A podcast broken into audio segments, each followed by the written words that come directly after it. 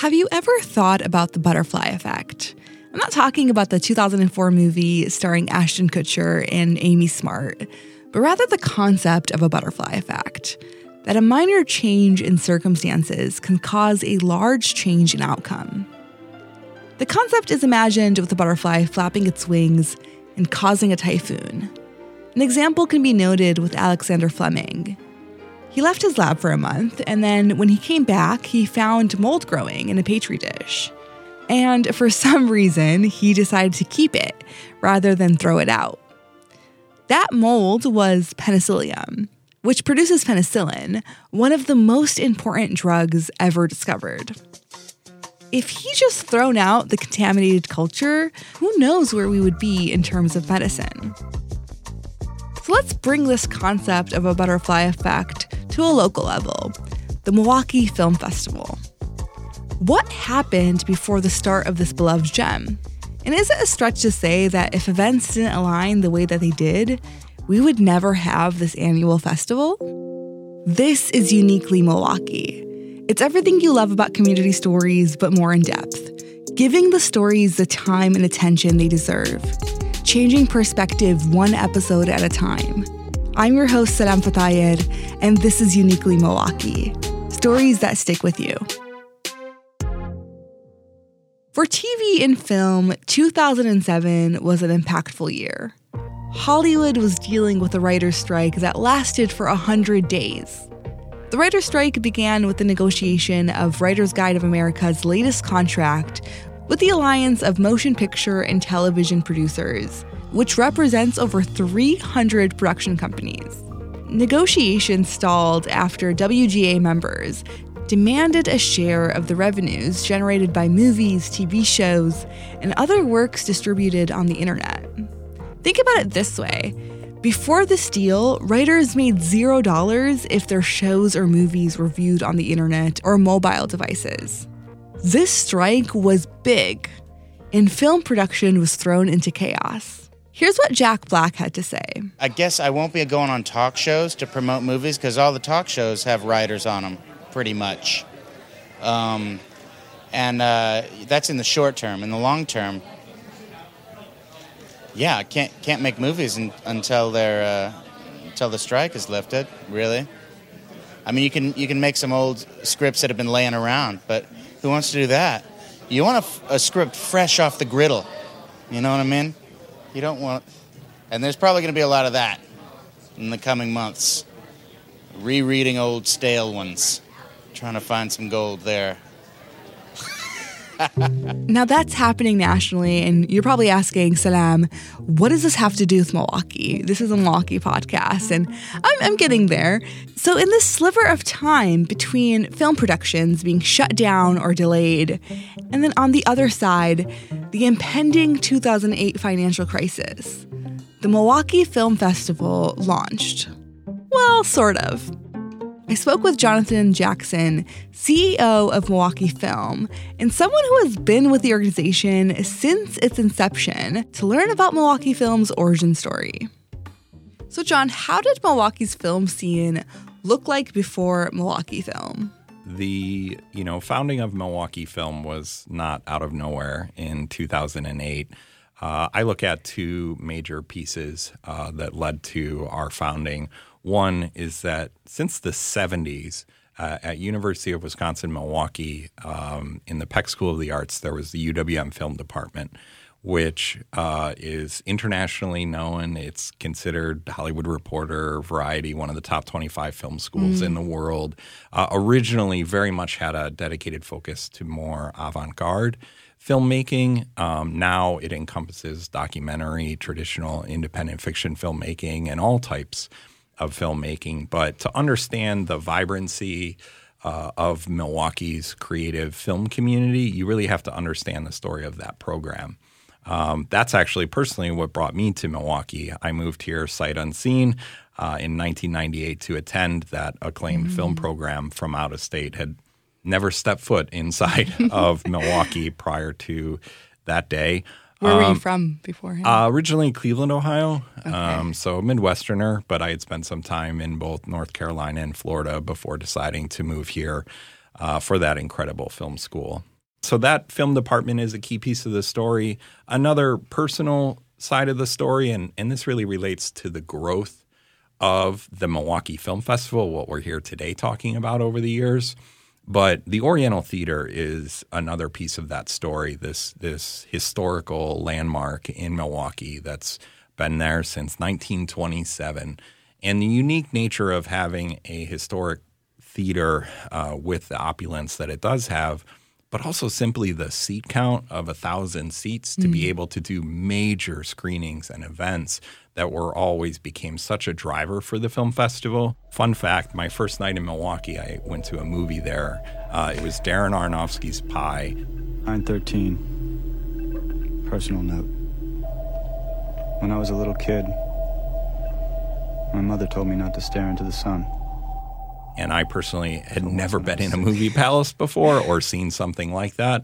And so just a couple of weeks later, I decided to work there and was in the concession stand and uh, operating the box office and cleaning the theater. And that was my first job in Milwaukee. That is so insane that you're so personally connected to this since your first night in the city. Gosh, I can't even like think about what I did when I first came back here when I lived overseas. And honestly, it's nothing to do with my career. It was obvious to say that Milwaukee film was bound to happen. All the signs were leading up to it. But in 2002, there was Milwaukee International Film Festival. And after only five years, the International Film Festival had to shut down. John said the demise of the festival was the last key component in creating Milwaukee film. One of the things that was missing was the connection to Milwaukee and getting people to care about it and backing it with funds. I had a deep connection to it as the first employee uh, straight out of college who worked there. And basically, with that organization, we proved the importance of what a film festival can be for Milwaukee and in this community. Um, there were some challenges to the operation to it, the nonprofit structure. And uh, one of the great stories of the success of Milwaukee Film is, is civic leadership. So it's 2008, Milwaukee Film just launched, and they hosted a Milwaukee show. Within the film crowd, there was a lot of buzz. There were about 70 local submissions, but the show only showcased 10 local filmmakers. This was one of the first steps to champion local filmmaking, changing the film scene from underground and bringing it to the surface. That successful night gave the needed boost to create the Milwaukee Film Festival that we know of today. But there was still some fear. I think had we had started six months or a year later, it's possible this organization wasn't founded. What he's referencing is the 2008 financial crisis. The crisis rapidly spread into a global economic shock, resulting in several bank failures economies worldwide slowed during this period since credit tightened and international trade declined. Housing markets suffered and unemployment soared, resulting in evictions and foreclosures. Several businesses failed. So, needless to say, there was a lot on the line and a ton of pressure. So, 2008 happened. It was a successful night with the Milwaukee show. A year later, the first Milwaukee Film Festival happened. Walk me through that night, the opening night. What was the movie? What was the atmosphere? I want to know all the details. I'll never forget it. And and it was such an awesome film. And we opened with a documentary film called Racing Dreams. Just sweating.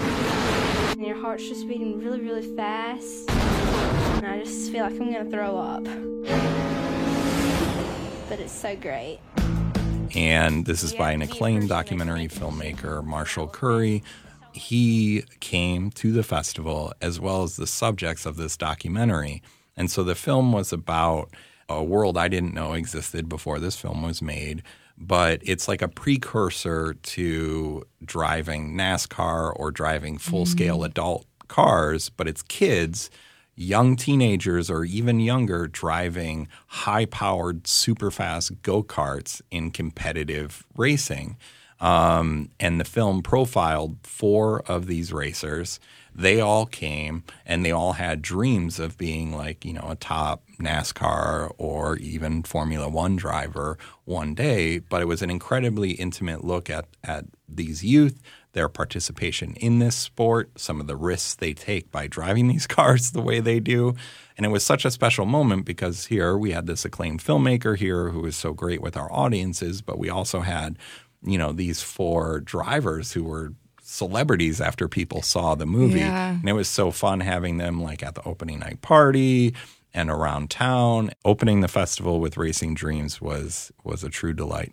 Was it a full house that night? Uh, yep, it was sold out at the Oriental Theater. I love that. So, in these 10 plus years, do you recall a moving moment? You know, one moment that was a signature experience for me in 2013, and that was uh, George Tillman's film, The Inevitable Defeat of Mr. and Pete. Insufficient funds. Just give me back the car. I think I'll give it to its rightful owner. But it's my mom's, yo. Leave before I call the police. We can't tell anybody we're on our own. That's my mom's friend. He's not a friend. You know him. Uh, and this is an extremely well made feature fiction film from Milwaukee's own George Tillman Jr. And um, that was the first time that I personally saw us do a sold out showing that had a truly diverse crowd in the house. Hmm. And to see that main house of the Oriental Theater with a thousand people and to see such incredible diversity in there together watching this movie and celebrating it and celebrating a, a favorite son of Milwaukee, that's when the light bulb went on in my head and it helped embolden us to pursue you know much more diversity in both the co- content we put on screen in the relationships we have in the community and in the very literal staff of Milwaukee Film. I had been talking for several years prior to that with Dr. Donte McFadden about who had been always participating in our screening process and we were trying to figure out how to, you know, build the diversity of Milwaukee Film's offering and its audience. And it was that moment that told me, you know, we were ready and we could do this and gave us the energy to then the next year launch the Black Lens program for the first time. So, Donte, I spoke with John, and he mentioned one of his beloved memories was in 2013, and essentially the catalyst that created Black Lens. Do you remember that night? I do. So, the film was The Inevitable Defeat of Mr. and Pete. It was directed by George Tillman Jr., who's a Milwaukee native. He's a graduate of Marshall High School and Columbia College. This was year five of the Milwaukee Film Festival. And because this was a milestone year for the festival, it was only fitting that a Milwaukee filmmaker or a filmmaker who was born in Milwaukee would be honored. And this co- the festival coincided with Tillman's release of this film, which he directed, and it was written by another person whose upbringing was spent in Milwaukee, Michael Starrbury. And there was a lot of uh, work that was put into trying to attract a diverse audience, particularly a lot of black dignitaries. So there was some receptions to honor the film, to honor George Tillman, to welcome him and his wife, uh, Marcia Tillman. And Jonathan Jackson was quite taken by the uh, reception and the response, and as well as just the way George Tillman Jr. received how people were greeting him and welcoming him throughout the festival. And the film, Inevitable Defeat of Mr. and Pete, was shown that evening he was in town. And it got an uproarious applause, and it ended up winning the audience award mm. that year. And so that became the catalyst for Jonathan to want to create Black Lens, to dedicate a program within the festival to black filmmakers. And the distinction between other programs in film festivals or even festivals devoted to black themed films or films with predominantly black cast is that the focus was the person behind the camera who was telling the story. And so he reached out to me in early February 2014 presenting this idea. You know, there's so many people that can say, why have a separate category? So, what is the sole purpose of Black Lens? The sole purpose of Black Lens is to showcase films by black storytellers throughout North America that convey the multifaceted capacities of what it means to be a black person in North America. I am one, and I say this more so as Donte McFadden than as a programmer for Black Right. Lens, even though this is, I consider this very much a part of my programming philosophy. There's no more, there's, there's not one way to be black. Mm-hmm. There's not one way to be black because we, you know, we can all face the same thing and have different responses to it. We all have different family lineages that inform the way we respond to certain situations, the way that inspires us to create the kind of lives that we want to live. And there's um there's a lot of struggle that black people face, but there's a lot of joy that we embody. There's a lot of positive experiences that we share. And there's negative experience that we face that informs the kind of life that we want to live to make sure no one else experiences the pain that we once faced. Mm-hmm. We want to create the world that was not created for us. Yeah, I, I truly get the idea of having films that have a positive or even like a real experience. I'm thinking back to this Arab film festival called Mizna in Minnesota. I saw this short film called Tallahassee, and it was centered around uh, the main character's grandma's 90th birthday.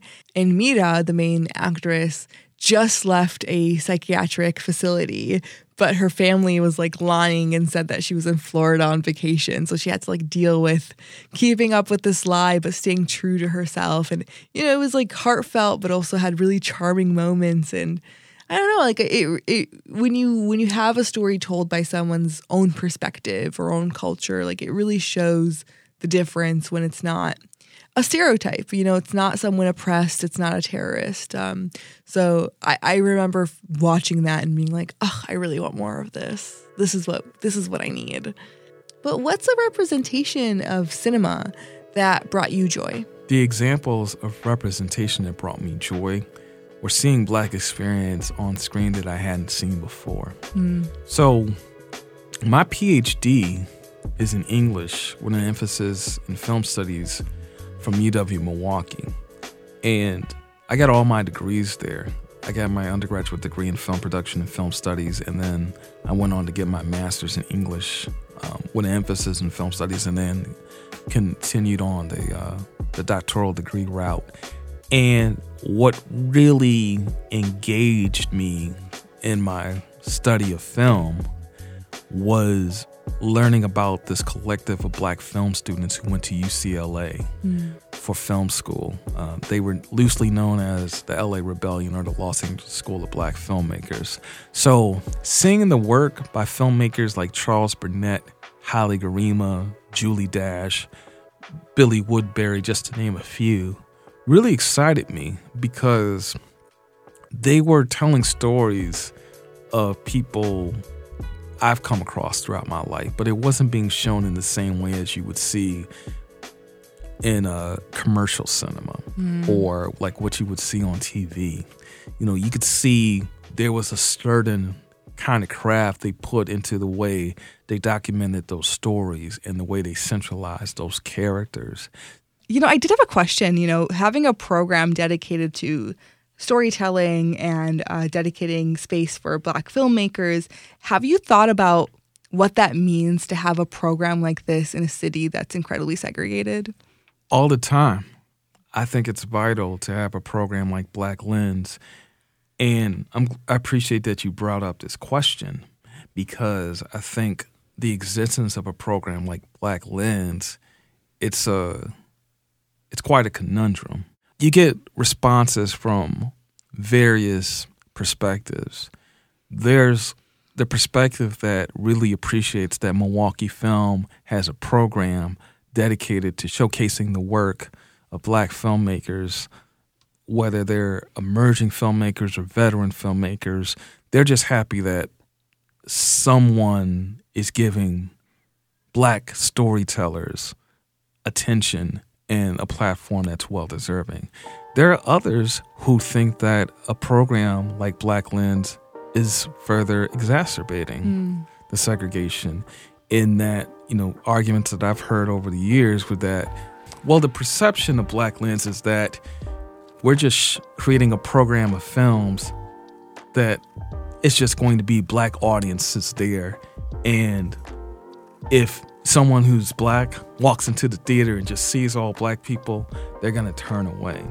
And it's not about that. Uh, Interesting. Actually, I just want to say, because I the way that I would think about like the criticism could be like it's like a place for, like for digestible for white people yeah.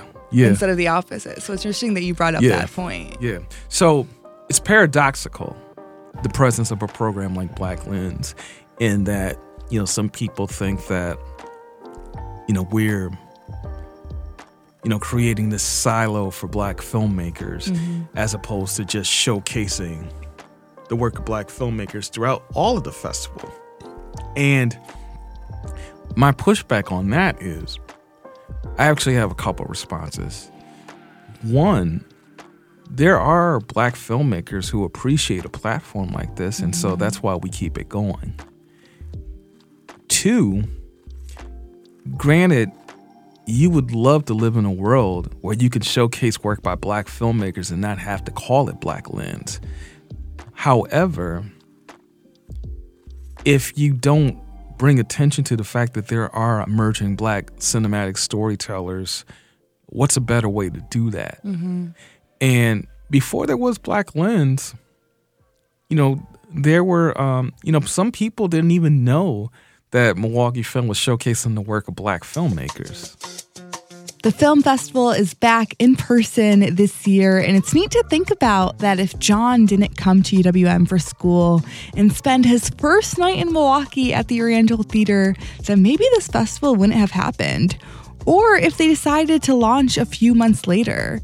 All these seemingly small decisions played a role in Milwaukee Film's history, and that matters. The 2022 Milwaukee Film Festival starts on April 21st through May 5th. I am so beyond excited. The first time I was introduced to the Milwaukee Film Festival, I was in a film class in high school, which was honestly the start of my love for movies and just that form of storytelling and that medium. And I just remember walking into the Oriental, and I think I was like wearing sweatpants or something because I was like, oh, we're going to be watching a movie and I want to be like, you know, comfortable and such. And uh, big mistake because it's a palace and just, I just felt like I was so out of place. Um, I was like, I need to wear a ball gown to this, and it's like seeing the opera. Um, but it just it's such a great opportunity to see films from all around the world, see films from Milwaukee, just really dive into different types of perspectives, and I mean that's what I'm all about, truly. Um, I I I love seeing the brochure and highlighting all the films I want to see. My top choices this year is A Distant Place, Boycott, Costa Brava, Lubnan, Daughters of a Lost Bird, and Black Lens Shorts, Black Love Through a Black Lens. Who knows? Maybe I'll see you there and we'll talk about the movie that we just saw or maybe even give each other recommendations. I'm really looking forward to it.